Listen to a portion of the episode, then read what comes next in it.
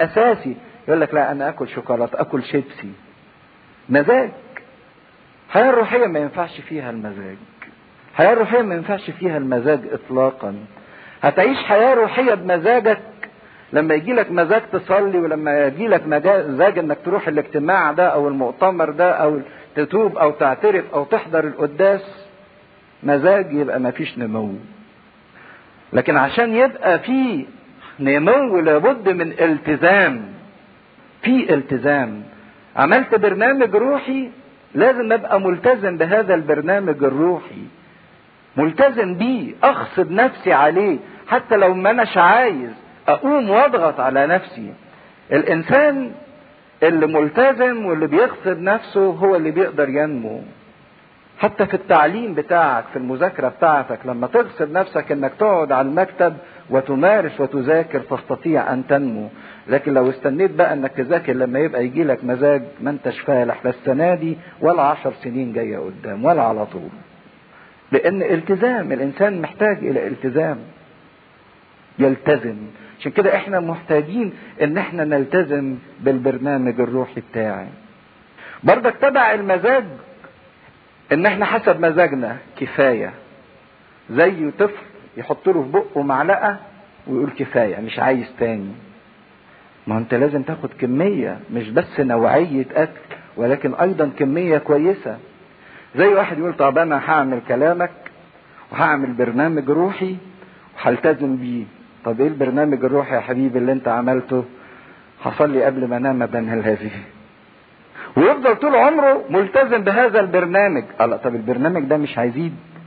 يعني الخمس دقايق دول ولا الدقيقتين دول مش هيبقوا مثلا عشر دقايق مش هيبقوا ربع ساعة. تنمو إزاي؟ تخيلوا واحد في الجامعة دخل بقى في المرحلة الجامعية ورايح الجامعة بالمريالة. ما هو البرنامج الصغير ده هو المريالة. أو رايح الجامعة بالشرط حاطط شرط في حياته. البرنامج الروحي بتاعه عبارة عن شرط واسمه أنا ليا برنامج روحي. ده أنت بقيت دكتوراه وهتحضر دكتوراه وارتفعت فوق مرحلة الجامعة ولسه بالشرط. لسه بأبانا الذي قبل ما تنام هو ده البرنامج الروحي بتاعك. كفاية كفاية كفاية. كفاية صلاة كفاية قراية. نص ساعة وزهقنا. خمس دقايق ومش عايزين. مفيش حاجة اسمها مبدأ كفاية. عايز تنمو لازم في الكم وفي الكيف وفي النوع. هنا بيطالبوا لكي يكون تقدمك واضح في كل شيء. عملية النمو دي لابد إنها تكون لأن النمو علامة على إن الإنسان ماشي في الحياة الروحية صح. لكن إنسان ما بينموش تبقى فيه حاجة غلط متشكلة هنا فيه. لكي يكون تقدمك ظاهرا في كل شيء لاحظ نفسك والتعليم.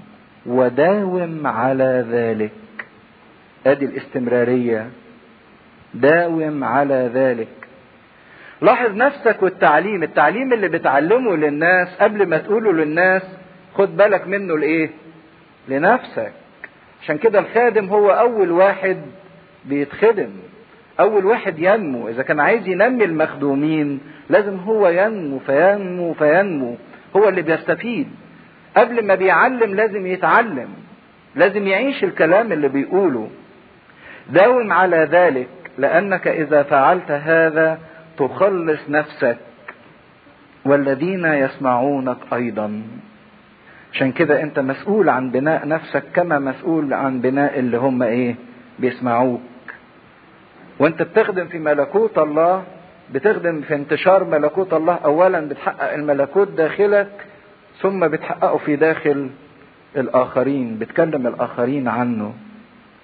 مهم قوي إن إحنا يبقى عندنا هذا الوعي الروحي النمو لكي يكون تقدمك ظاهر. إحنا ساعات بنعمل عاملين زي البنى اللي حوالينا ده. نجيب حجارة كتير وأسمنت ونشون نجيب ونحط لكن ما بنحطش حجر على حجر بنكون في حياتنا لكن ما بنبنيش. عشان كده بيفضل عندي كومة لكن ما فيش بناء. بعمل كده بروح أجيب شوية صلاة على شوية قراية في الكتاب المقدس على شوية كتب روحية على شوية خلوات على شوية ما أعرفش إيه وبحطهم وبكومهم. بشون بخزن لكن ما بحطش حجر على حجر فيعلو البناء فينمو. حياتي الروحية ما بتنموش. ده اللي إحنا بنعمله بنصاب بتخمة روحية لكن مفيش نضج روحي. طبعا خطورة اللي بيعمل كده ويشون ويحط حجر وأسمنت وحديد ويخزن خطورته إيه؟ مش بس يبوظ. يجي واحد معدي يلاقيهم كده يعمل فيهم إيه؟ يشيلهم. معرض للسرقة. الذي يظن أنه عنده يؤخذ إيه؟ منه.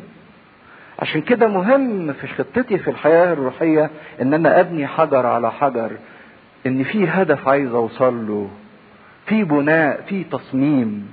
عايز أوصل إلى قياس قامة ملء المسيح. إن تبقى فيا صورة المسيح. ان أنا وهو نتحد إن إحنا نعيش مع بعض. عشان كده بنمو إلى هذا الهدف. بفضل أكبر أكبر أكبر لحد ما أوصل لهذا الهدف. لكن مفيش نمو يبقى معنى حياتي الروحية كله ضايع. في الإصحاح الخامس ابتدى يكلمه عن إزاي تبقى معاملاته مع الآخرين. نكمل الإصحاح الخامس. لا تزجر شيخا بل عظه كأب والأحداث كإخوة والعجائز كأمهات والحادثات كأخوات بكل طهارة. وهنا بيحط أساس حلو جدا وصالح للعلاقة ما بين الإنسان والمجموعات اللي حواليه. وبيقسمهم لأربعة. إزاي عامل الشيخ؟ والشيخ هنا مش بمعنى الكاهن أو الأسقف لكن الشيخ هنا بمعنى كبير السن. وإزاي عامل الأحداث اللي هم الشباب وإزاي عامل العجائز وازاي عامل الشابات أو الحدثات. بحيث انه يكسب الكل ويقدم محبة للجميع. فبيقول له لا تضجر شيخا بل عظه كأب. يعني ما تزعقش في واحد كبير. ولكن إن كنت عايز تقدم له نصيحة فقدمها له كمان بيكلم أبوه. يكلمه بالإحترام اللائق والمودة اللائقة بيه. لأن مشكلتنا باستمرار في تعامل مع الناس اللي أكبر منا في السن ساعات ما بنفهمهمش وما بيفهمهم ما بيفهمناش فاستمل الشباب الصغير بيضيق بالناس كبار السن بيضيق بتفكيرهم ما بيعجبهمش تفكيرهم تصرفاتهم بيتأفف كتير منهم. هو الراجل ده بيخرف الراجل ده مش عايش في الزمن اللي إحنا عايشين فيه. مشكلتي أو مشكلة الأجيال اللي ما بتقدرش تفهم بعضيها لأن ممكن الراجل الكبير فعلا تكون طلباته كتيرة ما بيكونش طلباته على نفس المستوى اللي أنا عايشه معاش في نفس الظروف اللي أنا بعيش فيها. لكن بيقول له انت إزاي تتعامل هؤلاء وتعاملهم بإحترام ومودة؟ إنك تحترم الكبير وتقدر رأيه حتى لو كان هذا الرأي ما اتفقش معاك مش معنى كده إنك تتأفف منه وإنك تهينه وإنك تزعق فيه وتغضب منه. لكن بالنسبة لتيموساوس كقائد يقود الجميع الكبار والصغيرين بيقول له لا تزجر شيخ يعني ما تعنفش واحد سنه كبير لأنه مش هيقبل التعنيف منك. إزاي تقدم النصح للآخرين بحيث إنك ما تثيرش اللي قدامك لكن تصلح اللي قدامك. لأن في أوقات لما بروح أزعق لواحد وبزعق له بطريقة عنيفة جدا بدل ما بصلح الغلط اللي بيعمله بخليه يعند أكتر وأثبته في الغلط أكتر. إزاي الإنسان يبقى لطيف في مودة في معاملته للآخر؟ لأن في أوقات نتيجة معاملتنا الجافة والناشفة بدل ما بنكسب الآخر لصفنا بنخسره وبنثبته في الخسارة دي إلى الأبد. فعز الشيخ كأب والأحداث اللي هم الشباب كإخوة على نفس حياة الإخوة المحبة والمشاركة الوجدانية وإن الكل بيشترك مع بعض. يعني الكبير في السن عامله كأب اللي في نفس سنك عامله كإيه؟ كأخ. ما تحسش إن أنت أعلى منه لكن أنت في حياة حب وشاركة معاه. والعجائز كأمهات ترفق بيهم كأنها أمك. والحدثات اللي هم الشابات أو الجنس الآخر عملوا بكل طهارة بكل نقاوة. حطوا خط تحت الكلمة دهيت ما قالهمش ما تعاملش الإخوات ما تقطعش. ما قالوش اقطع العلاقة بيهم وما تعاملهمش لكن عاملهم ولكن بكل طهارة. بكل نظافة بكل احترام بكل تقدير للكيان الآخر مش كأنهم متعة أو كلذة أو لأغراض دنيئة لكن عاملهم على نفس المستوى بكل طهارة بحيث إنك أنت ما تعثرش وما تعثرهمش. مهمه الحتتين إن أنت لا تعثر ولا تعثر الآخرين. بحيث إن المعاملة مع الكل العلاقات مع المجموعات تبقى مش للتسليه وللمتعة لكن كل واحد بإحترام وبتقدير وبحب وبطهارة. وبعدين يتكلموا عن إزاي عامل فئة معينة في الكنيسة. والفئة دي في الكنيسة الأولى كانت ظاهرة بصورة جبارة واضحه نتيجة حاجتين اللي هي فئة الأرامل. والأرامل اولا نتيجة فترة الاستشهاد اللي عاشتها الكثيرة اللي عاشتها الكنيسة في الفترة الأولى ناس كثيرة فقدوا. ففي ترمل كتير. زائد إن في ناس كتيرة طلقوا لما اعتنقوا المسيحية أزواجهم الوثنيين رفضوهم أو مشوهم. فكانت مشكلة الأرامل ظاهرة من تاريخ الكنيسة الأولى وعشان كده نشوف إن في أعمال الرسل خدمة الشماسية أصلا نشأت نتيجة وجود الأرامل اللي كان كنا بيغفل عنهن في الخدمة اليومية لأنه كان عددهم كبير. وابتدى يقسم الأرامل دول لمجموعات. لكن الصفة العامة بيقول له اكرم الأرامل. ومعنى الإكرام هنا إيه؟ احترمهم وإيه تاني؟ اللي ظهر علهم أعطيهم. اصرف عليهم. وشوفوا لاحظوا الاستخدام اللي استخدمه مش قال له اعطي الأرامل أو اعطف على الأرامل قال له إيه؟ اكرم. وكأن العطاء هنا معناه الإكرام إنك تحفظ ليهم حياة كريمة. وده مسؤولية الكنيسة مش بس مع الأرامل لكن مع الفقراء. مش مسؤولية الكنيسة أنها تعطي الفقراء لكن تعطيهم بطريقة تجعلهم يحيون حياة كريمة. تجعل ليهم كرامة مش ترملهم حاجة لكن اكرمهم. اللواتي هن بالحقيقة أرامل. ابتدى يحط له شروط معينة للأرامل. ولكن إن كانت أرملة لها أولاد أو حفدة فليتعلموا أولا أن يوقروا أهل بيتهم. ويوفوا والديهم المكافأة. لكن لو الأرملة دي ليها أولاد أو أحفاد ينبغي أن الأولاد والأحفاد دول هم اللي يقوموا بمسؤوليتهم تجاه الأم.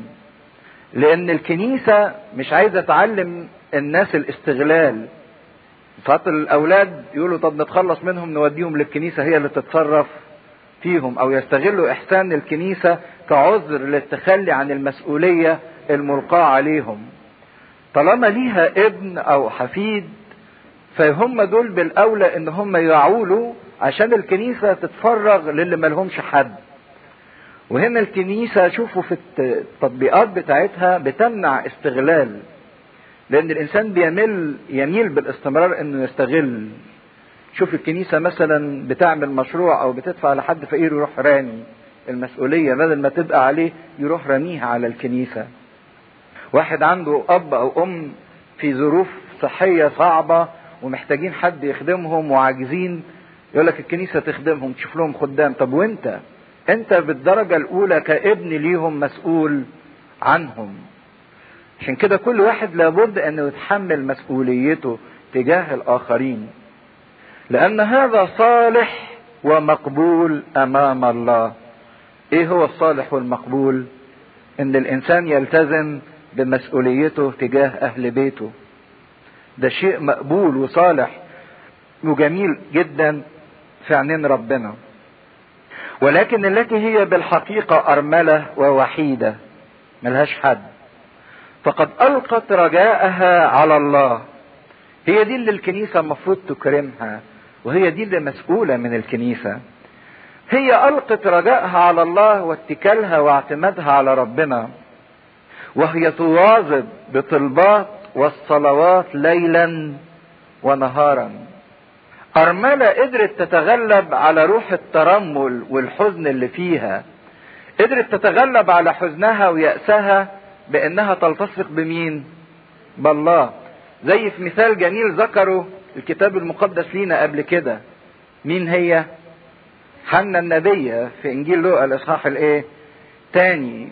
حنا النبية دي اللي كانت أرملة فضلت 80 سنة لا تفارق الهيكل عابدة بأصوام وصلوات ليلا ونهارا. حولت حزنها بدل ما تحط إيدها على خدها وتقعد تعيط وتندب حظها حولت الحزن بتاعها إلى طاقة جبارة بالتصاق بينها وبين ربنا. ألقت رجائها بالكامل على الله اللي بيعولها. أول حاجة بتساعدها بإنها تربطها بربنا. تحطها على الرجاء الايه؟ الصحيح لكن الكنيسة تساعدها. يظل العمل زيها زي أي نفس خاطئة بترفض إنها تيجي. ولكن الكنيسة ملتزمة بيها حتى لو كانت مش عايزة تصلي. وأما المتنعمة فقد ماتت وهي حية. المتنعمة هي النفس الايه؟ المرفهة اللي مش عايزة تضغط على نفسها مش هنتكلم على الأرامل المتناعمين لكن هنتكلم عن النفس المترفهة اللي مش عايزة تضغط على نفسها اللي عايزة كل حاجة بسهولة. قد ماتت وهي حية. هي دي النفس اللي مش عايزة تصلي اللي مش عايزة تجاهد اللي مش عايزة تخش في علاقة مع الله. قد ماتت وهي حية. حتى وإن كانت بتاكل وتشرب وبتتزين وغنية وعندها فلوس لكن في واقع الأمر هي ميتة. عشان كده الكنيسة بتنظر للأرامل اللي مش عايزين ييجوا ومش عايزين يصلوا ومش عايزين يخشوا في علاقة حقيقية مع ربنا إنهم ميتين يحتاجون إلى قيامة روحية يحتاجون إلى توبة إلى حياة روحية. فوصي بهذا لكي يكون بلا لوم عشان محدش يبقى ملوم. وبيحط مبدأ لطيف جدا لينا إن كان أحد لا يعتني بخاصته ولا سيما أهل بيته فقد أنكر الإيمان وهو شر من غير المؤمن وهو شر من غير المؤمن. يعني اللي ما بيعتنيش ببيته عشان كده بتكلم الناس اللي عايزة تخدم إنك لو عايز تخدم اخدم اولا في البيت. لما كنتش بتعتني بأهل بيتك يبقى خدمتك اللي أنت بتعملها للآخرين اللي بره بيتك دي خدمة مظهرية. انت بتعرض نفسك وبتعرض قدراتك. لكن بالنسبة للبيت انت ما بتخدمش في البيت لأن عارف ان هم مش هيقدروك. فانت بتخدم من أجل انك تنال التقدير مش بتخدم من أجل المحبة. عشان كده لابد ان الاعتناء بأهل البيت من أجل المحبة. اذكر موقف حد حكاهولي قد إيه الناس بتبقى مش مش شايفة هي بتعمل إيه. عن واحد راجل بيعزم الأسقف أو المطران بتاع البلد بتاعته في البيت ومديله شقة في العمارة بتاعته وبيأكل ويعمل عزومة وكل حاجة. وشكله كده إنه يعني محب وبيدي الكنيسة لكن في نفس الوقت أكل حق إخواته مش راضي يديهم الميراث. كيف يتفق هذا؟ إنك تاكل حق أخوك وإنك ما تخدمش اللي في بيتك وبتقدم خدمة للكنيسة. آه ملهاش حل غير إن أنت معايز مظهرية. بقيسوا بقى بهذا المثال في أوضاع كتيرة إحنا بنعملها في حياتنا. بالنسبة اللي في بيتنا ما بنقدمش محبة ولا احتمال ولا اتضاع ولا مساعدة ولا معونة. لكن بره بالنسبة للناس المنظورين عايزين إن إحنا لينا نشاط ولينا خدمة ولينا سؤال. إحنا بنأدي خدمة ليس من أجل المحبة لكن من أجل التمجيد الذاتي. عشان كده بيقول اللي بيخدمش بيته قد أنكر الإيمان. أنكر الإيمان دي يعني إيه؟ خلاص جدف على المسيح رفض المسيح. شوفوا قد إيه الإنسان اللي ما بيعتمد اللي ما بيخدمش بيته أنكر الإيمان. وهو شر من غير المؤمن وأشر من الإنسان اللي مش مآمن. لأن الطبيعة بتعلم الإنسان الغير مؤمن إنه لازم يعتني بأهل بيته. شوفوا الإنسان المسيحي ممكن يبقى أشر من غير المؤمن. بولس بيتك على النقطة دي كتير كويس جدا يعني. لتكتتب أرملة إن لم يكن عمرها أقل من ستين سنة امرأة رجل واحد مشهود لها في أعمال صالحة.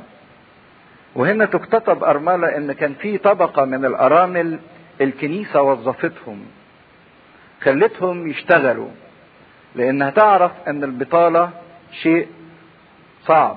فاشتغلوا كشماسات أو مساعدات في تعميد البنات الكبار في تعليم وتربية في خدمة الكنيسة. دول الأرامل اللي اتوظفوا في الكنيسة بقى ليهم اكتتاب وزي عقود الكنيسة ملتزمة بيها. فحط له صفات مين ياخدها؟ أولا أرملة فوق الستين. وليه هنقول دلوقتي فوق الستين؟ لأن الأرملة الصغيرة نصح بأنها تتجوز. لكن شوفوا الصفات نفس صفات الأسقف. أرملة كانت لرجل ما هياش مزواجة. مشهود لها في أعمال صالحة. تكون قد ربت الأولاد أضافت الغرباء غسلت أرجل القديسين. ساعدت المتضايقين. اتبعت كل عمل صالح. عندها رغبة في الخدمة والبذل والعطاء. ساعدت المتضايقين وتتبع كل عمل صالح.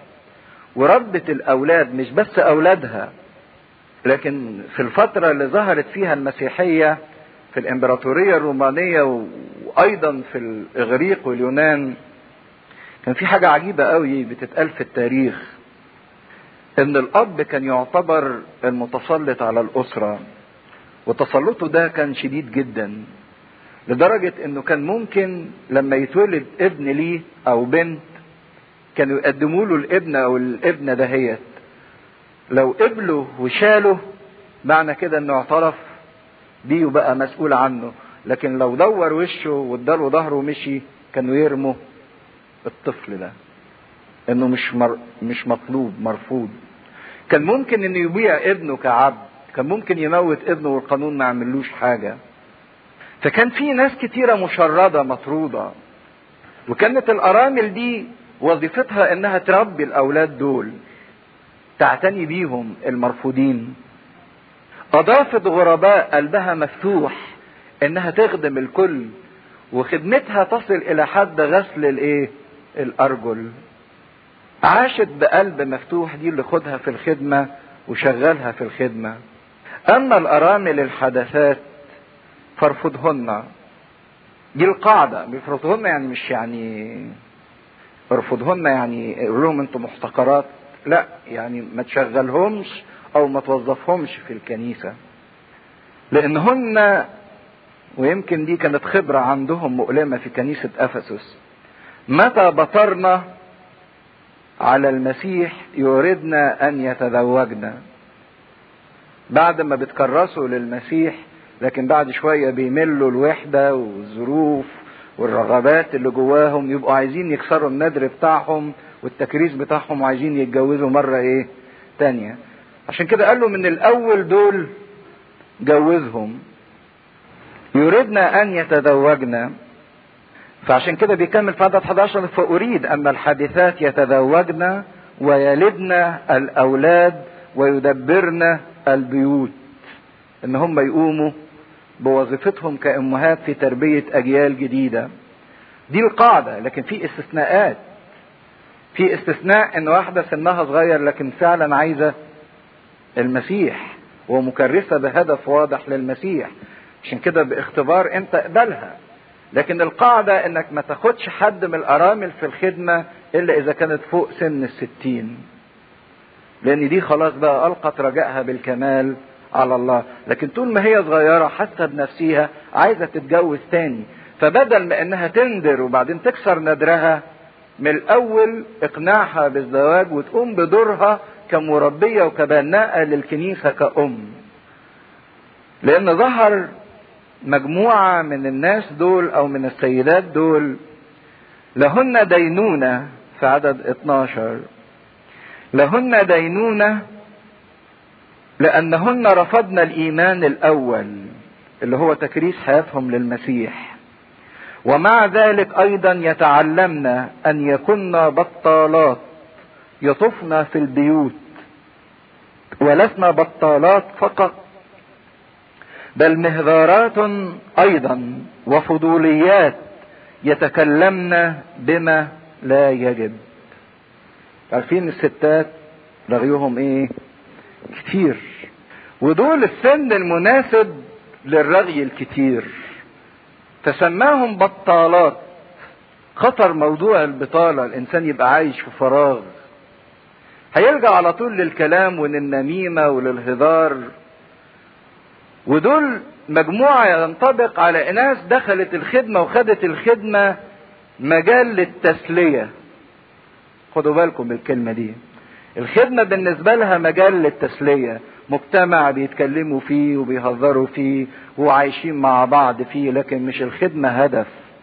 أهو ياما ناس كتيرة بتخش للخدمة بهذا المبدأ مجتمع تسلية.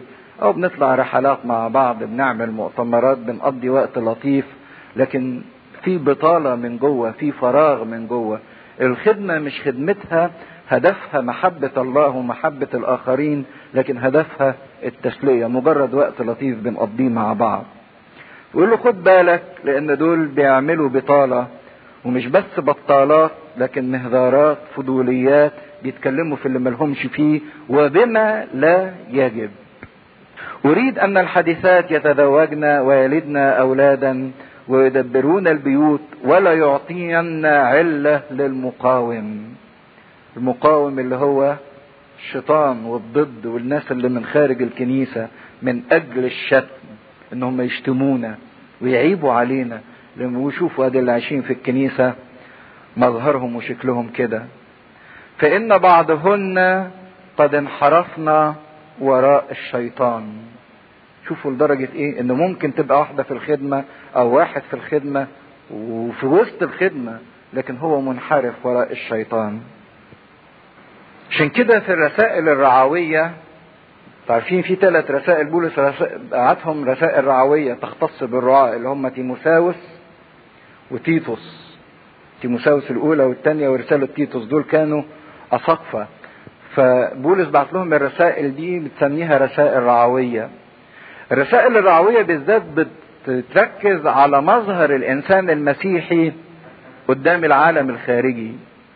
هل الإنسان المسيحي بيتيح للعالم الخارجي فرصة إنه ينتقد الكنيسة ويجرح في الكنيسة ويشتم في الكنيسة؟ ولا بيتيح للكنيسة فرصة إن العالم الخارجي يعجب بيها وينجذب إليها ويقدسها؟ أنا موقفي كمسيحي تصرفاتي وسلوكي بدي للناس اللي من بره فرصة إن هم يعيبوا ويجرحوا في الكنيسة ولا يعجبوا وينجذبوا للكنيسة عشان كده أكبر عائق في انتشار الملكوت ولخدمة امتداد الملكوت هي حياة أهل الكنيسة أو أعضاء الكنيسة الغير لائقة. حياة الناس اللي فيها اللي ما بتكونش لائقة بيها. وأعظم عامل لانتشار الملكوت وامتداد ملكوت الله هي إن أعضاء الكنيسة والناس اللي فيها بيكونوا عايشين حياة مسيحية حقيقية.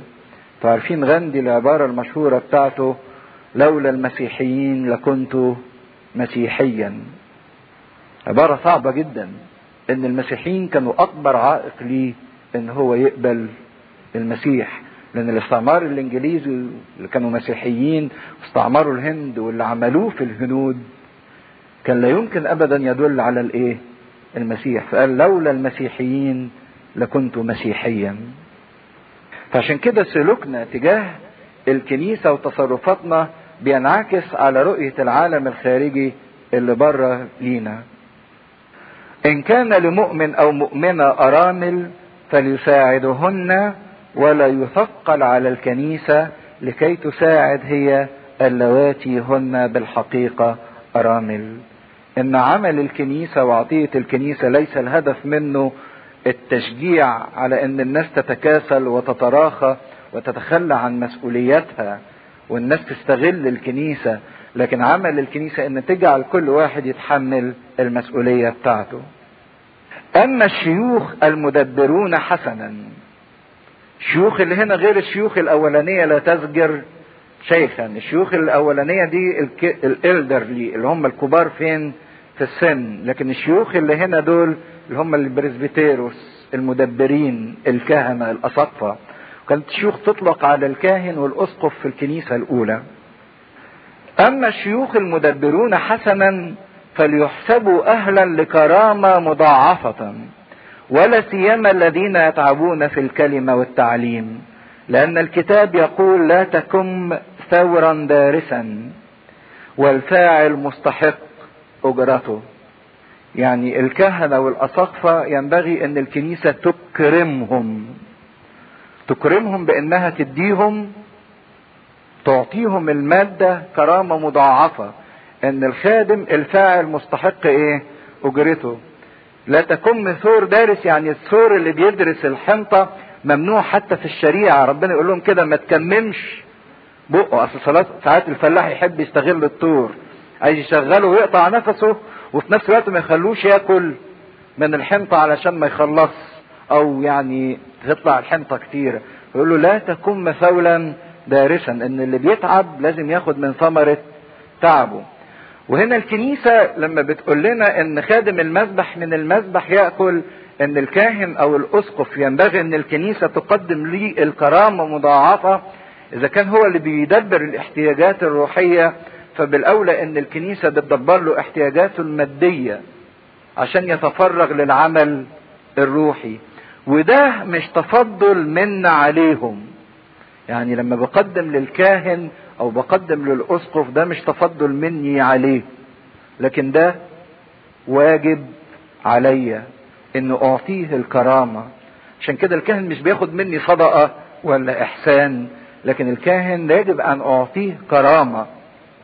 عشان كده الكاهن الحقيقي ما بيطالبش بحقه أو بالفلوس الخادم الحقيقي لكن في نفس الوقت الرعية بتاعته ما تظلمهوش لازم تسدد له احتياجاته. الفاعل مستحق أجرته. لا تقبل شكاية على شيخ. شيخ بمعنى بريزبتيروس أو كاهن. إلا على شاهدين أو ثلاثة شهود. يعني لو في شكوى ما تسمعش كل كلمة بتتقالك لكن لو سمعت من كتير وفي شهود هو في أول آية قال له لا تذكر شيخ. يعني ما تزعقش في حد. وقال إن من وظيفة الاسقف إنه ما يكونش ضراب. ضراب يعني ما يمدش إيده بالضرب على حد. لكن لو في واحد شيخ وفي شهود وفعلا بيخطئ تعمل فيه إيه؟ الذين يخطئون وفعلا ثابت الخطأ عليهم بعد ما تتأكد من ثبوت الخطأ. وبخهم أمام الجميع. هنا التوبيخ لابد إنه يكون علني. بالنسبة للي في منصب قيادي لازم التوبيخ يكون توبيخ علني لأن لابد أن لا تتساهل مع الخطأ أو مع الخطية خصوصا في سورة القيادات لكي يكون عند الباقين خوف.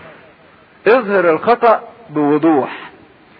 وهنا بيأيد هذا المبدأ التربوي إن في عقاب والعقاب ده يبد أن يكون هدفه هدف تربوي لكن بحكمة بترفق بهدف الخلاص بهدف إرجاعه للحق مش بهدف تدميره أو الانتقام منه. أناشدك أمام الله والرب يسوع المسيح والملائكة المختارين. وبيوصيه كانه بيقول له أنت واقف قدام ربنا ومجمع القوات السمائية أن تحفظ هذا بدون غرض. حطوا خط تحتيها. بدون غرض ولا تعمل شيئا بمحاباة. يعني وأنت بتحكم على حد أعرف إنك بتحكم في حضرة الله ما يكونش ليك غرض خاص. لأن ياما كانت محاكمات في تاريخ الكنيسة ككل. فيها أغراض إيه؟ خاصة ومحاباة. اللي مش عايزينه بيخنقوه حتى لو كان صح واللي يعني عايزينه بيخلوه حتى لو كان غلط. عشان كده ربنا بيقول له أنت كقائد ينبغي أن يكون ليك هذا الضمير الحي. إنك لا تعمل شيء بغرض بهدف ذاتي واحد جاي على مزاجك أو ليك علاقات شخصية بيه أو يعني على هواك. أو واحد مش على هواك ما تعملش شيء بغرض بغرض منفعة شخصية أو بشيء من المحاباة. لكن خليك واضح إن الصح صح والخطأ خطأ. لا تضع يدا على أحد بالعجلة. ما ترسمش كاهن أو تضع أحد في خدمة الله بعجلة بتسرع لكن اختبره الأول واديله فرصة. ولا تشترك في خطايا الآخرين. تشتركش في خطايا الآخرين بأنك بتحط إيدك بالعجلة فيطلع ده إنسان خاطي ومنحرف فأنت كده بتشترك في الخطية معاه. أو إنه تسكت على الغضب ممكن تشترك في الخطية بأنك شايف غلط قدامك وبتسكت عليه. لا تسكت على الغلط ولا تشترك في عمل غلط. احفظ نفسك طاهرا. وآية جميلة دي تتحط في برواز. كل واحد فينا مش بس الأسقف أو الخادم مطلوب بكده لكن كل إنسان مسيحي احفظ نفسك طاهر نظيف داوم على طهارتك ونظافتك. طهارة مش بس الطهارة الجنسية لكن الطهارة في كل شيء في كل تصرف في كل اندفاع في كل عاطفة في كل كلمة في كل انفعال. إنسان نظيف احفظ نفسك نظيف زي ما بتهتموا جدا إنك تاخد دش كل يوم عشان تبقى نظيف اهتم أيضا بالتوبة اليومية كل يوم عشان تفضل نفسك طاهر. في دوافعك وفي أغراضك وفي تصرفاتك. لا تكن فيما بعد شراب ماء بل استعمل خمرا قليلا من أجل معدتك وأسقامك الكثيرة. كان الغنوسيين من ضمن حاجاتهم إن هم حرموا الخمر. وقالوا الخمرة دي حرام. لكن هو وقع الأمر الخمر في حد ذاتها الكرم عصير الكرم ده شيء الله خلقه جيد لكن الاستعمال الخاطئ ليه هو ده الغلط. ويبدو إن كان في مشكلة بالنسبة لتيموساوس إنه بيشرب ماء ويبدو إن المكان اللي كان فيه إن المية دي ما كانتش سليمة. فنصحوا بإنه يشرب ولكن قليل من الخمر. فيما بعد شوفوا بيقول له فيما بعد.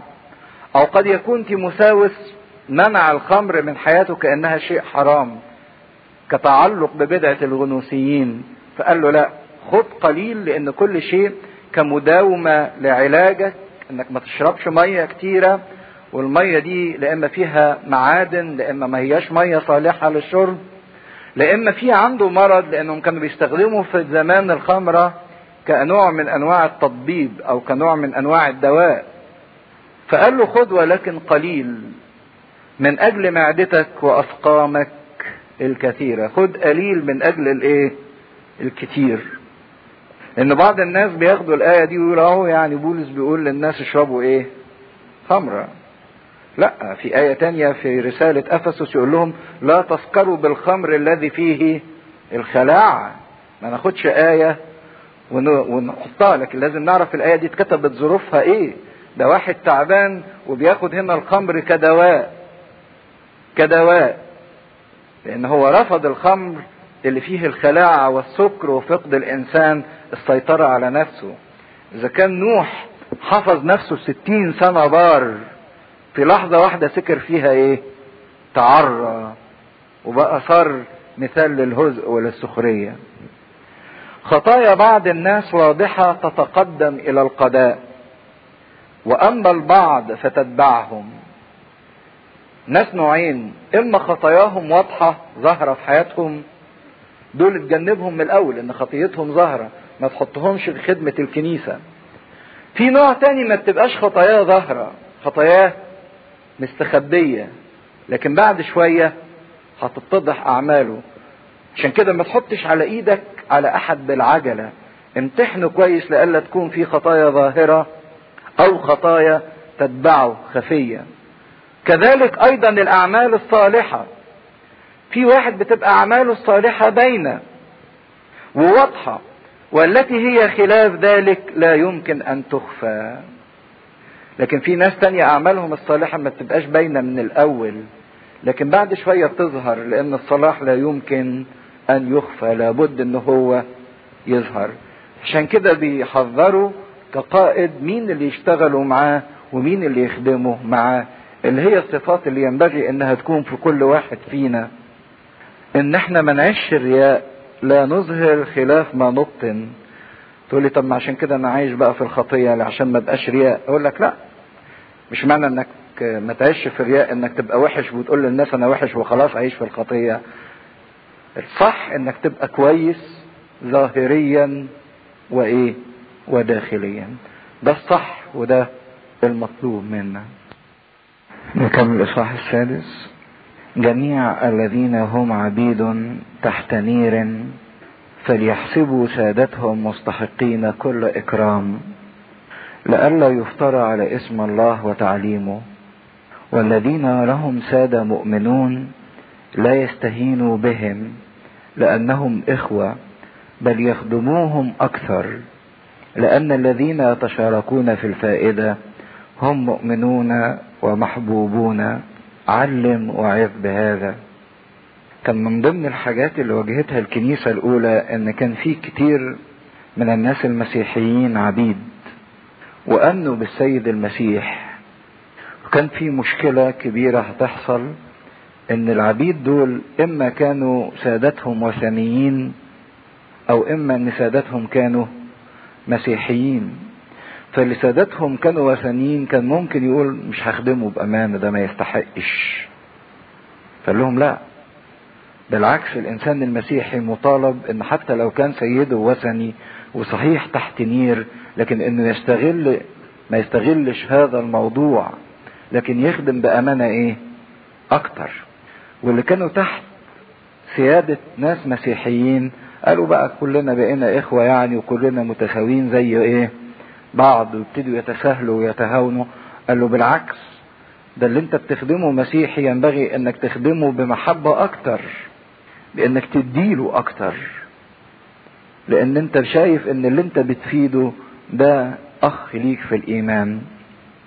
فهنا بيحط مبدأ إن المساواة الروحية صحيح في المسيح ليس عبد ولا حر. إن الكل متساوي لكن المسيحية ما لغتش الفوارق الاجتماعية اللي موجودة. كان في خطر في ظهور المسيحية في هذا الوقت إن العبيد كانوا تحت ظروف اقتصادية وضغوط اجتماعية شديدة جدا. وكانوا مستنيين أي حاجة مجرد إنها تعمل ثورة كده ويشعللوا فين؟ في السادة ويثوروا على الوضع. لكن المسيحية ما شجعتش على الثورة والقوة والعنف. المسيحية شجعت على المحبة والأمانة والخدمة والبذل. صحيح بسبب المسيحية الرق والعبودية اتلغت لكن من غير عنف من غير ثورات بسبب المحبة اللي وجدت ما بين العبد وما بين السيد.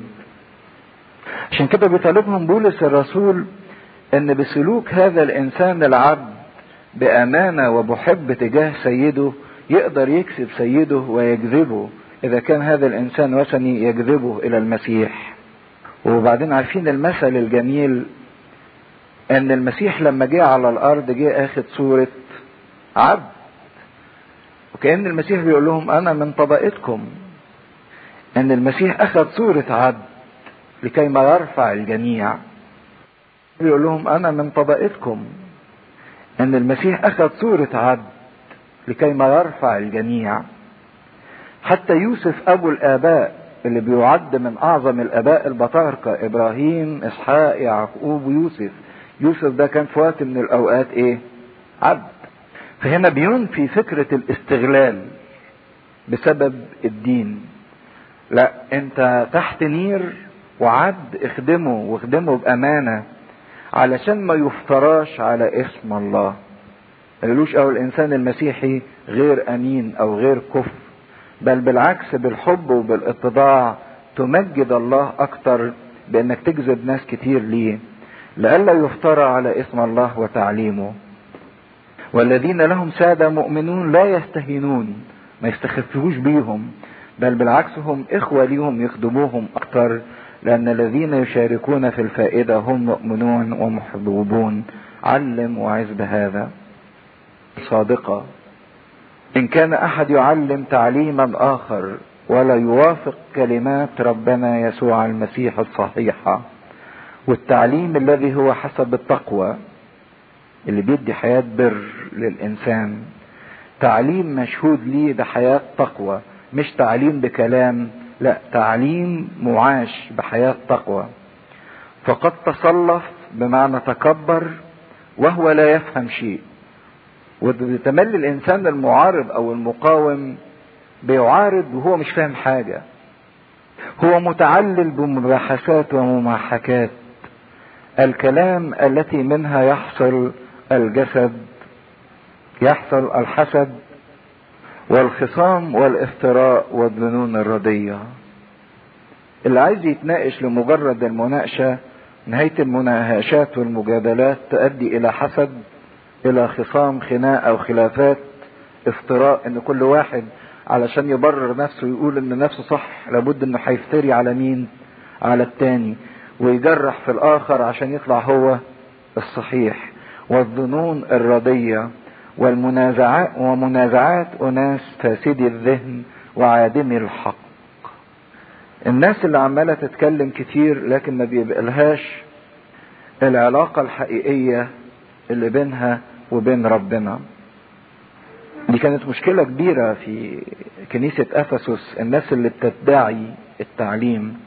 حتى لو في سفر الرؤيا رجعنا كده للإصحاح الثاني نشوف إزاي إن يوحنا برضه كان بيكتب عن المشكلة دي من خلال الرؤية اللي ربنا وريها له. في رؤية اتنين عدد واحد يقول له اكتب إلى ملاك كنيسة أفسس اللي كان أسقفها تيموساوس هذا يقوله الممسك السبعة كواكب في يمينه والماشي في وسط السبع المناير الذهبية. أنا عارف أعمالك وتعبك وصبرك وأنك لا تقدر أن تحتمل تجربة الأشرار. وقد جربت القائلين أنهم رسلا وليسوا رسل. تعليم الكاذب. فوجدتهم كاذبين. وقد احتملت لك صبر وتعبت من أجل اسمي ولم تكل. لكن عندي عليك أنك تركت محبتك الأولى ويمكن الآية محبتك الأولى اللي سبتها دي تمس بعض الأرامل اللي تكرسوا للمسيح وبعدين سابوا الإيه؟ المسيح ورجعوا عن وعدهم. لكن بيدخل من الكلام ده لمشكلة بتمس حياتنا مس كبيرة قوي. يظنون أن التقوى تجارة. الناس اللي بتستغل الدين بأنها بتجر بيه. بتتربح من وراه الناس اللي عايشة العايشة المنفعية من وراء الدين زي واحد ليه وجود في الكنيسة لكن مش لأجل الله. الوجود الكنيسة ده لأنه بيعطي لذاته مكانة ناس بتحترمه ناس بتعرفه بيظهر. أو واحد بيجي الكنيسة علشان يقابل أشخاص معينين. بيكون علاقات من وراء الدين. بيتستر وراء الدين. التقوى بيستخدموها تجارة يتعرف على حد يعمل علاقة ياخد حاجة معينة يتربح. يشبع أحاسيس أو بعض المشاعر الخاطئة اللي جواه من خلال وجوده جوه الكنيسة. المسيح باستمرار كان بيرفض المتاجرة باسم الدين. الناس اللي كانت بتبيع وتشتري باسم الهيكل طردهم. بيت بيت بيت أبي بيت صلاة وأنتم جعلتموه مغارة لصوص بيتاجر باسم الدين. عشان كده لما بيجي الكنيسة أو بيروح في حاجة تتبع الله وهو مش هدف الله هدفه شيء آخر ده بيتاجر باسم ربنا. فبيقول يظنون أن التقوى تجارة إن التدين لازم الواحد يكسب من وراه. مكاسب مادية. تجنب مثل هؤلاء. ابعد عنهم. يمكن الخاطي يقرب منه وتوبه. لكن اللي بيستغل الدين كمظهرية ومنفعية وتجارة ده ارفضه وارفضه رفض شديد جدا. تجنب مثل هؤلاء. وأما التقوى مع القناعة فهي تجارة عظيمة. حياة التقوى حياة البر حياة الصح. مع القناعة دي تجارة عظيمة لكن تجارة روحية رابحة جدا. إذا كان هدف الإنسان باستمرار الماديات عايز عايز عايز حتى بيستغل تدينه وعلاقته بربنا من أجل إنه ياخد وياخد عطايا مادية. أنا بصلي علشان أنجح بصلي علشان ربنا يرفع عني مشكلة بصلي علشان أستفيد أخد عطية معينة. رأي المثل اللي معروف صلى وصام لأمر كان يطلبه فلما كان لا صلى ولا صام. ما هو بيتاجر في علاقته بربنا وبعلاقته بربنا عشان يتربح ماديات. كل علاقته بربنا مجرد إنه عايز من ربنا شوية عطايا لكن مش عايز الله ذاته. آه إذا اتزنقت في حاجة بالعكس لتعلن طلباتكم واحتياجاتكم لدى الله بس مش هدفي من علاقتي من الله. ان أنا مجرد اخد منه شوية عطايا.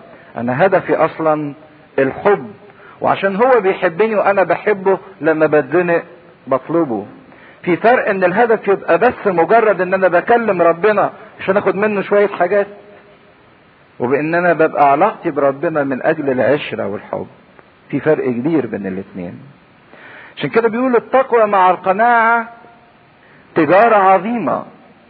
لاننا واضح لأننا لم ندخل العالم بشيء وواضح أننا لا نقدر أن نخرج منه بشيء. يعني الإنسان لما اتولد منزلش ومعاه حاجة ولما هيخرج ويسيب العالم هيخرج ومعهوش إيه؟ حاجة. زي ما بيقولوا المثل الشهير إن الكفن ملوش جيوب حاجة العجيبة تشوفوا قد إيه الإنسان بيصر على إنه يتملك. أول ريفلكس أو أول انعكاس بيعمله الطفل لما يتولد تلاحظ الطفل كده أول ما يتولد تيجي تحط صباعك في إيده أو أي حاجة في إيده يروح قافل عليه. وكأنه بيعلن ده هدفه من الحياة إني أكوش إني أمسك. دي طبيعة الحياة كده. طبيعة الطفل كده. لكن لما يجي يموت الواحد غصب عنه إيديه تتفرد. ما يقدرش يمسك حاجة. في لحظة الحياة عايز يمسك يجوش لكن في لحظة الممات ما بيقدرش ياخد حاجة. عشان كده بيقول واضح إن إحنا ما دخلناش بشيء ومش هنخرج من العالم بشيء. زي ما قال أيوب عريانا خرجت من بطن أمي وعريانا أعود. لكن موضوع القناعة اللي بتؤيدها أو بيعمل لها سبورت من وراها حياة تقوى دي هي سر السعادة. الناس بتدور باستمرار على إنها تبقى سعيدة. والناس بتعتقد إن السعادة هتزيد بالنسبة لها بما تملك. بما تملك من ماديات بما تملك من ممتلكات بما تملك من علاقات. بتفتكر إن كل ما تكثر ممتلكاتها تزداد سعادة. لكن في واقع الأمر حتى الفلاسفة مش هقول بس في الحياة الروحية يعني واحد من جماعة الابوقوريين اللي هو أسسهم أبي قور الفيلسوف يقول عبارة لطيفة أوي أحب أقراها لكم.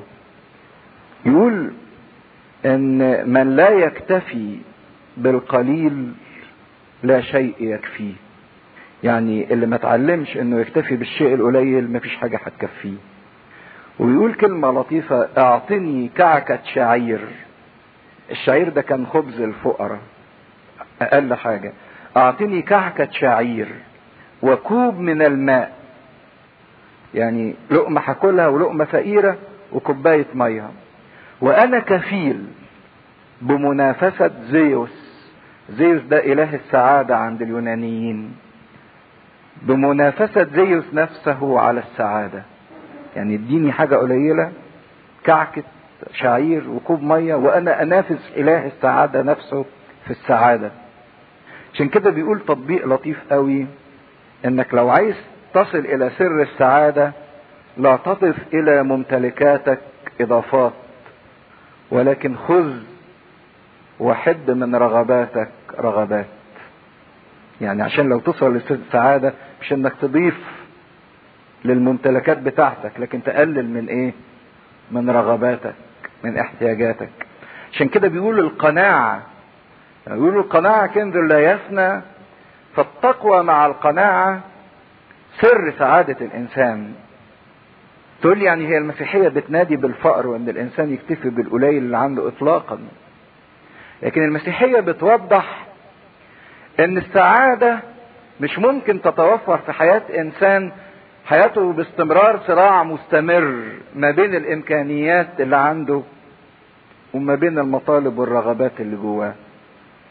ما هو الصراع اللي موجود ما بين الإمكانيات وما بين الرغبات هو اللي بيعمل جوانا تعب وهو اللي بيخلينا نبقى متضايقين عايزين عايزين عايزين عايزين وما عندناش إمكانيات. الصراع ده هو اللي بيتعبنا.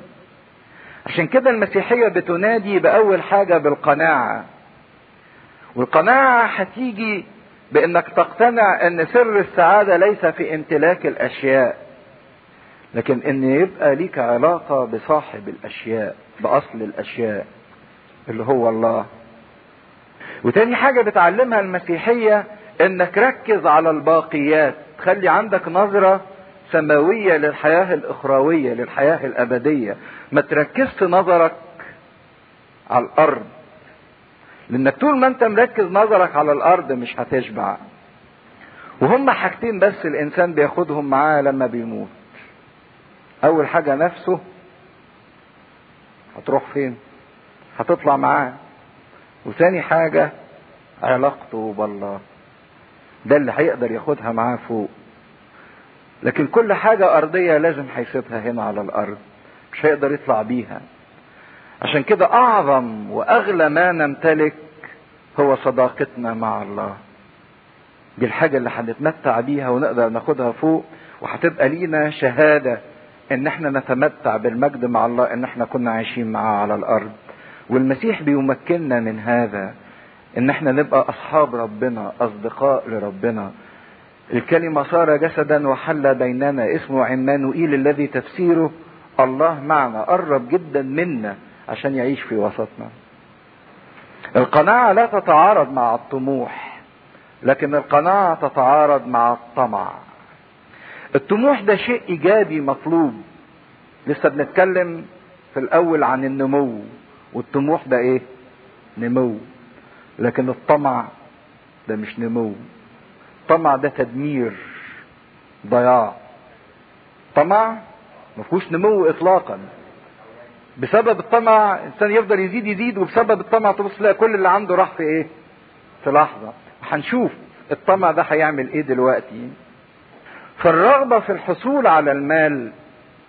أنا بتكلم الكلام ده يمكن بعض ينفع الناس دلوقتي بينفع بعض الناس دلوقتي أو هينفعك بكرة. يمكن أنتوا أغلبنا في سن صغير يقول أنا ماليش دعوة بالفلوس يعني هي الفلوس اللي بتجيلي إيه؟ لوحدي. أبويا وأمي هم اللي بيجيبوا الفلوس. أنا ما عليا اللي لا آخد لكن لما هتبقى أنت مسؤول وهيبقى هدفك جمع المادة خد بالك من النقطة دي. إن الفلوس بالظبط زي مية البحر. كل ما الإنسان يشرب منها كل ما يعطش أكتر. إن الرغبة في الحصول على المال عطش ما فيش سبيل لاروائه مية البحر لا يمكن إنها تطفئ ظما للانسان بالعكس كلما ازداد شرب منها كلما يحتاج إنه يشرب أكتر وأكتر. عشان كده الإنسان اللي بيشرب من مية البحر الإنسان اللي بيشرب من الفلوس من المادة وبينهل منها ما يقدرش يقول كفى ما يقدرش يقول كفاية.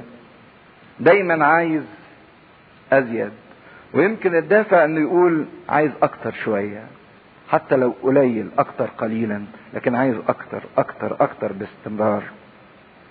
فإذ كان لنا قوت وكسوة فإن كان لنا قوت وكسوة فلنكتفي بهما. إزاي الإنسان يقدر يصل إلى حياة الاقتناع؟ وأما الذين يريدون أن يكونوا أغنياء فيسقطون في تجربة وفخ. هذه تجربة وفخ كتجربة الطمع. عايز أكتر قليل عايز أكتر قليلا. عايز شوية صغيرة كمان. وبعدين شوية صغيرين دي عايز شوية كمان صغيرة وراها. وأفضل مستمر مستمر بدون اكتفاء. فاحصل في فخ. في تجربة وفخ وشهوات كثيرة غبية ومضرة. تغرق الناس في العطب والهلاك. عارفين اللي بيعوم؟ بعدين يقول أخش جوه شوية. بعد ما يخش جوه شوية طب أخش جوه شوية إيه؟ كمان. بعدين أخش جوه شوية كمان. بعدين يلاقي نفسه إيه؟ غرق. لا هو قادر يرجع ولا قادر ينجو. وقع في العض والهلاك. الجسد بتاعه اتدمر ونفسه كمان هلكت. عشان كده بيقول إنها شهوات غبية ومضرة. وكتيرة. إنسان ما بيشبعش. عايز باستمرار أكتر. لأن محبة المال أصل لكل الشرور. الذي إذا ابتغاه قوم ضلوا عن الإيمان وطعنوا أنفسهم بأوجاع كثيرة. خدوا بالكم إنه بيقول محبة المال. ما قالش المال. وبعدين يقول الذين يريدون أن يكونوا أغنياء ما قالش الإيه؟ أغنياء. هنا يريدون أن يكونوا أغنياء حطوا الغنى كهدف عايزين يوصلوا له. مش حطوا الغنى كوسيلة بيعيشوها.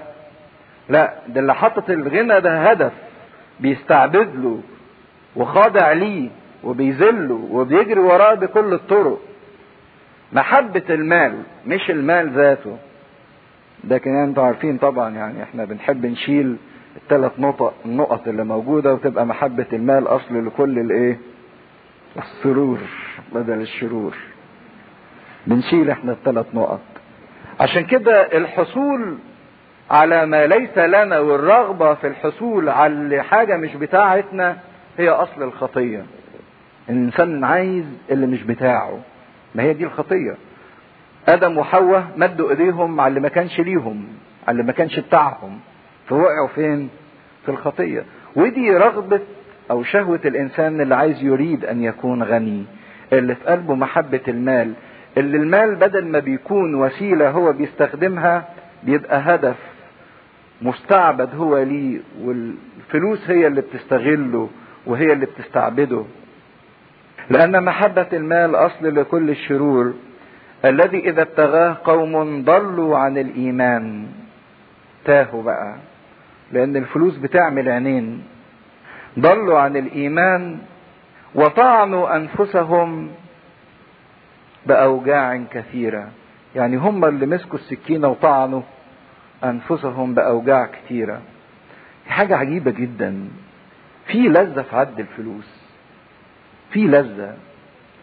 في مرة أحد الخدام كان بيجمع فلوس للفقراء وبعدين لاحظ إنه عمال يعد كل ما بيعد في متعة في عدد عمال يكتر يكتر يكتر فقرر إنه عمره ما هيعد فلوس إن اللي هيجي يتصرف منه كده ما يعدش خالص لأن في لذة في العد الإنسان عايز زيادة زيادة باستمرار هي الرغبة في الثراء أو الناس عايزة تبقى أغنية ليه؟ حاجتين عايز تأمين حياة إنه ما يحتاجش لحد كل حاجة يبقى عايزها يلاقيها. وتاني حاجة من أجل الرفاهية والراحة والمتعة. ده بيبقى هدفه في الأول. لكن في الآخر بيوصل لنقطة إن الفلوس هي اللي بتستعبده. فلا الفلوس بتقدر تديله تأمين للحياة لأن الصحة مش هيقدر يشتريها بالفلوس. يعني حتى لو كان عنده مئات الملايين من جنيهات مش هتصلح كليته. يقول لك يشتري كلية من واحد وبيشتري كلية وبتفشل العملية. الصحة ما يقدرش يشتريها بالفلوس والسعادة ما يقدرش يشتريها بالفلوس والراحة ما بيقدرش يشتريها بالفلوس والحب الحقيقي ما بيقدرش يشتريه بالفلوس. قد يقدر يشتري مجاملين ليه لكن ما يقدرش يشتري ناس بتحبه فعلا. عشان كده الرغبة في تكوين المال والمادة خطورتها إن بتخلي الإنسان محب لذاته مركز على ذاته عايز كل حاجة ليه وعايز يبقى هو أعلى من الكل. اللي معاه مليون عايز يخليهم عشرة واللي معاه عشرة عايز يخليهم مئة مليون. ولأنه مركز على ذاته وعلاقته بالآخرين بتتأثر ما بيقدرش ينفتح على الآخرين لأن الآخرين بالنسبة له هتبقى حاجة من الاتنين. إما أدوات عشان تزود فلوسه أدي علاقته بالآخرين. وإما الآخرين دول هيبقوا أدوات بتعطل وبتقلل من فلوسه عايز يدمرهم علشان فلوسه إيه؟ تزيد. إما يستغلهم لكترة فلوسه ده إما يدمرهم لأنهم بيعطلوا فلوسه اللي بتزيد أو بينافسوه. أدي العلاقة بين الإنسان والآخرين لما بيبقى هدفه الفلوس وبيركز على الفلوس دهيت الغريبة إن مشكلة الفلوس دي بيقع فيها كل الناس حتى الرهبان حتى اللي ساب كل حاجة. تبص تلاقيه إن لو مش أخد باله من نفسه خضع للفلوس واللذة جمع الفلوس. عشان كده يقول إن الأسقف ينبغي انه يكون غير محب للإيه؟ للمادة. والغريب جدا إنها بتبتدي برغبة في تأمين الحياة. الإنسان عايز يأمن على حياته. لكن بتنتهي في النهاية بأن الإنسان بيدمر حياته بسبب الفلوس. يعني هو دخل في دوامة الفلوس عشان يأمن لكن في النهاية وصلت بيه إلى تدمير الحياة بالحزن. العبارة اللطيفة الفلوس تملي تعبانة بتتعبنا لحد ما نجمعها. بنتعب ونشتغل صبح وبعد الظهر وليل عشان نجمع الفلوس. وبتتعبنا عشان نحافظ عليها. ما هو اللي جمع فلوس مش خاف عليها يبقى قلقان وعمال يفكر ليل ونهار إزاي يحافظ عليها ما تضيعش منه. وبتتعبنا برضك لما بنضطر إن إحنا نصرفها لأنها بنحزن إن إحنا إيه صرفناها وطلعت من بين إيدينا. يعني الفلوس كلها تعب وتعب. تعب في جمعها تعب في حفظها تعب في صرفها. مشكلة الرغبة في تكوين المادة إن ممكن تخلي الإنسان يبيع كل حاجة من أجل المادة يلجأ لطرق خاطئة للحصول عليها. أمانته وتصرفاته ومبادئه واخلاقه ودوسه على الآخرين حتى على نفسه. كان واحد من الدكاترة الكبار من النوع اللي هو يعني بيكشف 100 كشف في اليوم ويقعد في العيادة لحد الساعة 2 الفجر وكده. فجاله واحد وكان فرحان جدا إنه بيشتغل بهذه الكثرة وبيدخل دخل كبير جدا. فجاله واحد قال له شوف كل زيادة أنت بتدخلها النهاردة هتخصم من عمرك بعد كده هتدفع ثمنها من صحتك ومن جسدك ومن سلامك. فعلا هذا الطبيب ما كملش سنتين إلا وكان جاله أزمة قلبية واتكل عملت له إيه؟ محتاجة دي حاجة تانية. هتبقى خدمتهم خدمة بحب. ويقول علماء النفس إن التعب اللي بيؤدى بحب ما بيقصفش من عمر الإنسان. لكن التعب اللي بيؤدى غصب عن الإنسان وهدف لجمع جمع جمع هو ده اللي بيقصف عمر الإنسان.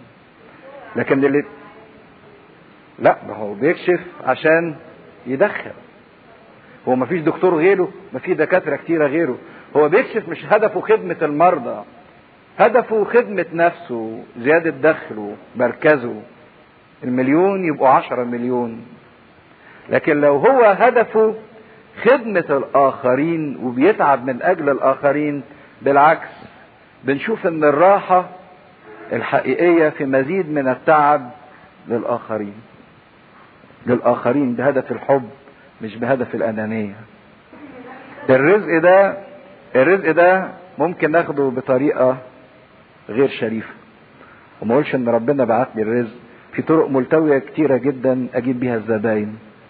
تفهميش أنت شغل الدكاترة. في أخلاقيات معينة ممكن ما التزمش بيها من أجل الناس تجيلي. في ممكن ادوس على ناس تانية ما تشوفيش واحد بيهد سمعة آخر بطال من دون أي حق من أجل إن سمعته هو؟ في حاجات كتيرة جدا. الإنسان بيلجأها بأساليب غلط. عشان كده بقول لك لو هو أصلا هدفه مش ذاته هدفه خدمة المرضى ده شيء آخر. الإنسان اللي هدفه الغنى هو الإنسان اللي بيقيم كل شيء بالفلوس. عنده كل حاجة تساوي كام؟ حتى الجواز. بيقيمه بالفلوس. عروسة ولا عريس هيدفع كام؟ هيجيب أوضة نوم بكام؟ وشكلها إيه؟ كل حاجة بيقيمها بالمادة. كل معاملاته مع الناس تمنها فلوس. لكن الحاجة العجيبة اللي بعض الناس اختبروها إن كل ما الإنسان زهد في الفلوس كل ما الفلوس بتيجي. وكل ما ربنا بيديله أكثر. ليه؟ لأن ربنا ما بقاش يخشى عليه من خطر الغنى. من أمور هذا العالم والسيطرة عليه. طعنوا أنفسهم بأوجاع كثيرة. وأما أنت يا إنسان الله حلو التعبير ده. كأن كل واحد فينا بيتقال له كده أنت يا إنسان الله. كل إنسان مسيحي هو إنسان الله. رجل الله. بتاع ربنا. كل واحد بيعمل لانتشار الملكوت فيه وفي الآخرين هو إنسان الله. اهرب من هذا. اطلع من التجربة. اهرب منها ما تقعش في الخفاخ. ودع اهرب من تجربة محبة المال. واتبع اتبع يعني اسلك وراء البر. البر اللي هو الصح. انك تدي الله حقه وتدي الانسان الآخر حقه. ما التصرفات الصح ملخصها إيه؟ انك تدي ربنا حقه في حياتك وتدي الآخرين حقهم في حياتك. اتبع البر والتقوى. الوقار إنك تعيش في حضرة الله باستمرار. كأنك موجود أمام ربنا دايما. والإيمان والمحبة والصبر والوداعة. دول اللي اقتديهم دول اللي ما يقدروش بتمن علاقتك وصداقتك بالله من خلال البر والتقوى والإيمان والمحبة العيشة والمعاشرة اللي انت عاشرتها لربنا والصبر الاحتمال المنتصر مش الصبر السلبي المعنى المغلوب على أمره لكن الاحتمال المنتصر والوداعة. إن كل الناس لما تنظر لك وأنت تنظر لها تنظر لها بنظرة وداعة مش بنظرة افتراس. جاهد جهاد الإيمان الحسن وامسك بالحياة الأبدية. جاهد اتعب. ما تشفقش على نفسك وعلى ذاتك لكن اضغط على نفسك والتزم واغصب لأن قدامك هدف عايز توصل له إنك تمسك بالحياة الأبدية. حلو التعبير ده. كان الحياة الأبدية ممكن الواحد إيه؟ يمسكها بإيده. لما بمسك حاجة بإيدي معناه إن أنا حصلت عليها وماسك فيها ثابت فيها. عشان كده يا ترى أنت ماسك في الحياة الأبدية ولا أنت بتقول ماسك الهوى بإيديا؟ الحياة بالأبدية الحياة الأبدية بالنسبة لك إيه؟ شيء ملموس محسوس حصلت عليه ومتمسك بيه ولا هو خيال وشوية أوهام بالنسبة لي؟ وعشان أمسك بالحياة الأبدية محتاج إن أنا أجاهد لأن في حاجات كتيرة بتزقني عايزة تبعدني عن الحياة الأبدية. رغباتي ومزاجي وأصدقائي والشهوات اللي موجودة في العالم والشيطان ومحتاج إن أنا أقاوم كل ده علشان أمسك بالحياة الأبدية. التي إليها دعيت لأن ربنا بيدعوك إليها. ربنا وجه الدعوة لكل واحد لكن كل واحد فينا ينبغي انه يتعب. من أجل أنه يتمتع بالدعوة دهيت التي دعيت أيضا واعترفت الاعتراف الحسن أمام شهود كثيرين. يوم ما دخلت الإيمان وأمنت بالمسيح واخدت المسيح ليك نصيب أوصيك أمام الله الذي يحيي الكل. إذا كانت الناس بتدور على الغنى عشان تأمن حياتها فالتأمين الحقيقي من خلال الله الذي يحيي الكل. والمسيح يسوع الذي شهد لدى بيلاطس البنطي بالاعتراف الحسن. إيه الاعتراف المسيح الحسن؟ المسيح اعترف قدام بيلاطس بالإيه؟ بالحق. لدرجة إن بيلاطس قال له الحق. ما هو الإيه؟ الحق. ده الاعتراف الحسن. إن المسيح تمسك بالحق واعترف بالحق. عشان كده إحنا مدعوين إن إحنا نعترف من خلال اعتراف مسيحنا بالحق. إن إحنا نثبت على الحق للنهاية. أن تحفظ الوصية بلا دنس ولا لوم. إنك تحفظ الوصية اللي اديتها لك دهيت من غير هدف نجس ما تدنسش المقدسات ما تحولش الحاجات المقدسة في حياتك إلى نجاسة وبلا لوم بلا عيب. إلى ظهور ربنا يسوع المسيح.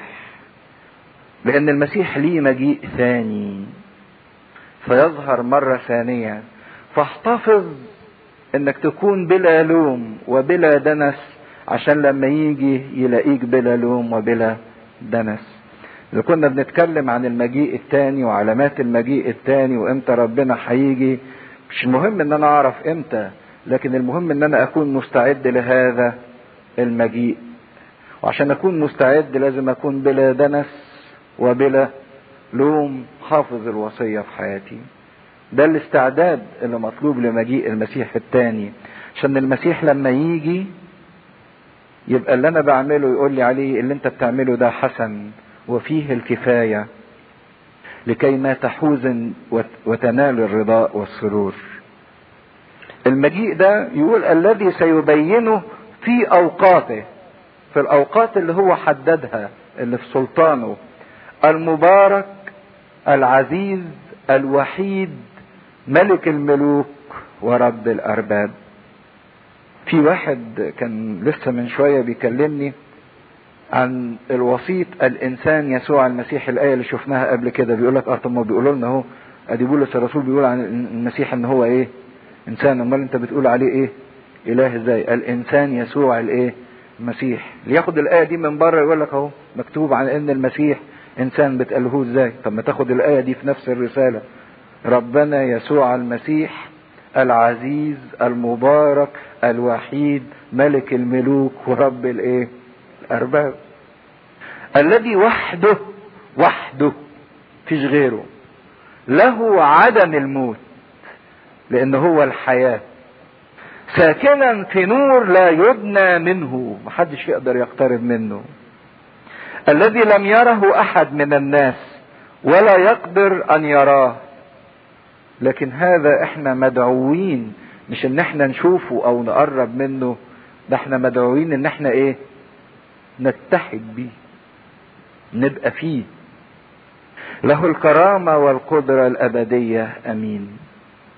ما أجمل إن تكون الحاجة اللي هاخدها معايا وأنا ميت هاخد نفسي واخد معايا علاقتي بهذا الإله الوحيد العزيز المبارك رب الأرباب وملك الملوك اللي ليه الكرامة واللي ليه القدرة. الساكن في النور الذي لا يدنى منه. كن معايا هذه العلاقة. كونتها وعشت بيها هنا على الأرض. اخدها معايا بيها. بعد ما ختم الحتة دي رجع تاني للأغنياء. كانه افتكر حاجة عايز يقولها. اوصي الأغنياء في الظهر الحاضر. معنى كده إن الأغنياء مرفوضين. مين قال كده؟ ويورينا إن الكنيسة الأولى كان فيها أغنياء وكان فيها فقراء. لكن بيقدم النصيحة لأغنياء هذا الظهر الحاضر. أغنياء هذا الظهر الحاضر أغنياء الأرض. إنه ياخدوا بالهم إن هم يكونوا أغنياء في الظهر الإيه؟ الآتي. مش بس يكونوا أغنياء على الأرض لكن يكونوا أغنياء في السماء. الثراء ليس خطية ولكن الغنى والثراء مسؤولية خطيرة. عشان كده إذا كانت الثروة لا تخدم إلا كبرياء الإنسان ولا تغني إلا ذات الإنسان فهي هتدمر الإنسان. اللي بيستغل الثروة في انه يخدم بيها كبرياء وذاته هتدمره فوصي الأغنياء في الظهر الحاضر أن لا يستكبروا. ما يحسوش بغناهم وبذاتيتهم. ولا يلقوا رجاءهم على غير يقينية الغنى بل على الله الحي. ما يحطوش اتكالهم واعتمادهم على الفلوس اللي عندهم لأنها ممكن في لحظة تطير. لكن يحط رجائهم واتكالهم واعتمادهم على الله الحي اللي بيعيشوه بيكونوا علاقة بيه. الغنى الحقيقي هو التمتع بالأمور التي لا تفنى مش التمتع بالأمور التي تفنى. هو الإنسان اللي بيستعمل الاستعمال الصحيح للمادة. بل على الله الحي الذي يمنحنا كل شيء بغنى للتمتع حطوا خط كبير قوي تحت الآية ده هي. كل شيء كل حاجة وكل شيء بغنى مش بمقدار قليل بفضة. وللتمتع مش بيدينا حاجة وبيحرمنا منها أو بيقول لنا ما تمتعوش بيها. زي الموضوع اللي كنت بتتناقشوا فيه اللي اشتهى حمامة أو فرخة وراح جابها لحد ما نتنت عشان ياكلها بعد كده وبعدين ما ياكلهاش. لا مين اللي قال كده؟ ده ربنا عايزنا ناخد كل شيء. وبغنى للتمتع. ربنا عايزنا ان إحنا إيه؟ نتمتع. في كل شيء بس نتمتع صح. نتمتع بطريقة مقدسة. اللي بيفتكروا إن الله عايز يحرم الإنسان اطلاقا ده ربنا بيهبنا كل شيء كل شيء. يغنيك عاطفيا وروحيا ونفسيا وجسديا وماديا واجتماعيا. كل شيء يمنحنا بغنى للتمتع. المتعة شيء مطلوبة في حياة الإنسان. وربنا عايزني لما آكل أتمتع بالأكل. هو ليه أنا لما باجي آكل النهاردة باكل فول بكرة باكل لحمة وبعده باكل مربى؟ طب ما كل يوم آكل فول فول فول. لا مين قال كده؟ ربنا عايزني أتمتع. لكن أعرف إن التمتع ده ليه طريق مقدس. إن أنا أتمتع مش الأشياء هي اللي تتمتع بيا هي اللي تستغلني هي اللي تستعبدني. ده أنا اللي أستعمل العالم أنا اللي أستعبد المادة أنا اللي أتمتع بيها. مش المادة هي اللي تستعبدني وتتمتع بيها عشان كده لازم أتمتع بيها بطريقة صح بطريقة مقدسة. كل شيء يقدس بكلمة الله والصلاة مع الإيه؟ مع الشكر. يهبنا كل شيء بغنى للتمتع. تمتع بالطبيعة وتمتع بالكون وتمتع بالناس وتمتع بمشاعرك وتمتع بعواطفك لكن اتمتع بيها صح. ما تنحرفش. زي ما قلنا إن الغنى مش شر لكن إن الغنى يبقى هدف. وعبودية هو ده الشر. وأن يصنعوا صلاحا وأن يكونوا أغنياء في أعمال صالحة. ده الغنى اللي بيدوم مش الغنى اللي بيفنى. مش الغني اللي عنده ملايين في البنوك وذهب قد كده لكن أن يصنعوا صلاحا وأن يكونوا أغنياء في أعمال صالحة. عندهم رصيد من الأعمال الصالحة. وأن يكونوا أسخياء في العطاء. ويشركوا الآخرين في الغنى بتاعهم وفي الكرماء في التوزيع. على رأي الأنبا برام باستمرار لما كان يجي له فلوس. فلوس للكنيسة يبني بيها وبعدين جم يقولوا له فين الفلوس يا سيدنا اللي هنبني بيها الكنيسة؟ قال لهم إيه؟ بعتها فين؟ فوق في السماء بنيت بيها فوق في السماء. ده عشان يبقى غني في السماء. مش غني على الأرض. والحاجة اللطيفة إن كل ما الإنسان يعطي كل ما فلوسه هتزيد. لكن اللي بيكنز وبيقفل هيفتقر. لكن اللي بيعطي الغبطة في العطاء أكثر من الأخذ. الحاجة اللي بتستعمل ربنا بيزودها أكتر. يكون أسخياء في العطاء كرماء في التوزيع. مدخرين لأنفسهم أساسا حسنا للمستقبل. يحوشوا لنفسيهم للحياة الأبدية. عشان كده وانت بتشتغل وبتجمع فلوس وبترتبط بشغل صبح وبالليل في نفس الوقت خد بالك إن ما يكونش الشغل ده بيعطلك عن الحياة الأبدية وبيعطلك عن الحياة الروحية. اشتغل زي ما انت عايز. لكن خلي بناءك في الحياة الروحية مستمر. ما تخليش بناءك للحياة المادية يعطل البناء الروحي. ادخر لنفسك أساسا حسنا للمستقبل لكي يمسكوا بالحياة الأبدية. وبيكررها مرة تانية إنه ممكن يبقى غني ماسك في كل حاجة إلا الحياة الأبدية. لكن الهدف إن إحنا نمسك في الحياة تبقى شيء ملموس ماسكين فيه حاصلين عليه متمتعين بيه. اللي هو الحياة الحقيقية الحياة الأبدية الحياة اللي ما بتنتهيش. يا تيموثاوس يا متقي الله احفظ الوديعة. وكأنه بيلغ... بيخاطبوا بردك بلغة البنوك لأن الوديعة دي لغة الإيه؟ البنك. لأن واحد بيحط وديعة في البنك عشان يحافظ عليها وإيه؟ يزودها. لكن لو الوديعة نقصت تبقى مشكلة تبقى خيبته كبيرة جدا. إيه الوديعة اللي موجودة في إيدين تيموثاوس؟ وموجودة في إيدين كل واحد منا. كل ما في حياتي الحياة نفسها وديعة نفسي وديعة المواهب وديعة الإيمان وديعة الإنجيل وديعة الحياة الروحية وديعة. احفظها في كمال باستمرار دون نقصان. معرضا عن الكلام الباطل الدنس ومخالفات العلم الكاذب الاسم مناقشات الغبية اللي ما بتبنيش والكلام الكتير. ممكن نتكلم ونتناقش كتير لكن مفيش بنيان. عشان كده احفظ الوديعة كاملة اللي انت وكلت إليك الخدمة اللي أخدتها أيضا وديعة.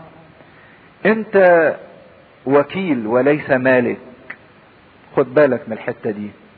انت في الدنيا هنا وكيل على وديعة لكن لست مالك للوديعة. حياتك وجسدك انت وكيل عليهم مش مالك ليهم. الفلوس اللي عندك انت وكيل مش مالك. المواهب اللي عندك انت وكيل مش مالك. والوكيل ينبغي أن يحفظ على الوديعة ينميها ما تنقص منه ابدا. أعرض عن الكلام الباطل الدنس ومخالفات العلم الكاذب الإسم الذي إذا تظاهر به قوم ذاغوا من جهة الإيمان. بنعرف نتكلم كتير عن ربنا لكن المسيح مش موضوع كلام والمسيح مش موضوع مجادلات ومناقشات لكن المسيح هو نحيا به نعيشه نختبره نتحد بيه. المسيح مش كلام. لكن المسيح حياة. النعمة معك. عشان تقدر تحافظ على الوديعة أنت محتاج لعمل النعمة.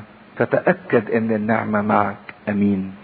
أمين يعني القول ده صادق إن النعمة فعلا معك. دي الرسالة الأولى اللي بعتها لتيموثاوس. لكن هنشوف بقى الرسالة التانية لما قرب إن هو يموت. كان بولس حاسس بقى إنه خلاص السجن التاني بتاعه ابتدى وقضيته أمام نيرون وعارف إن ربنا قال له إن أنت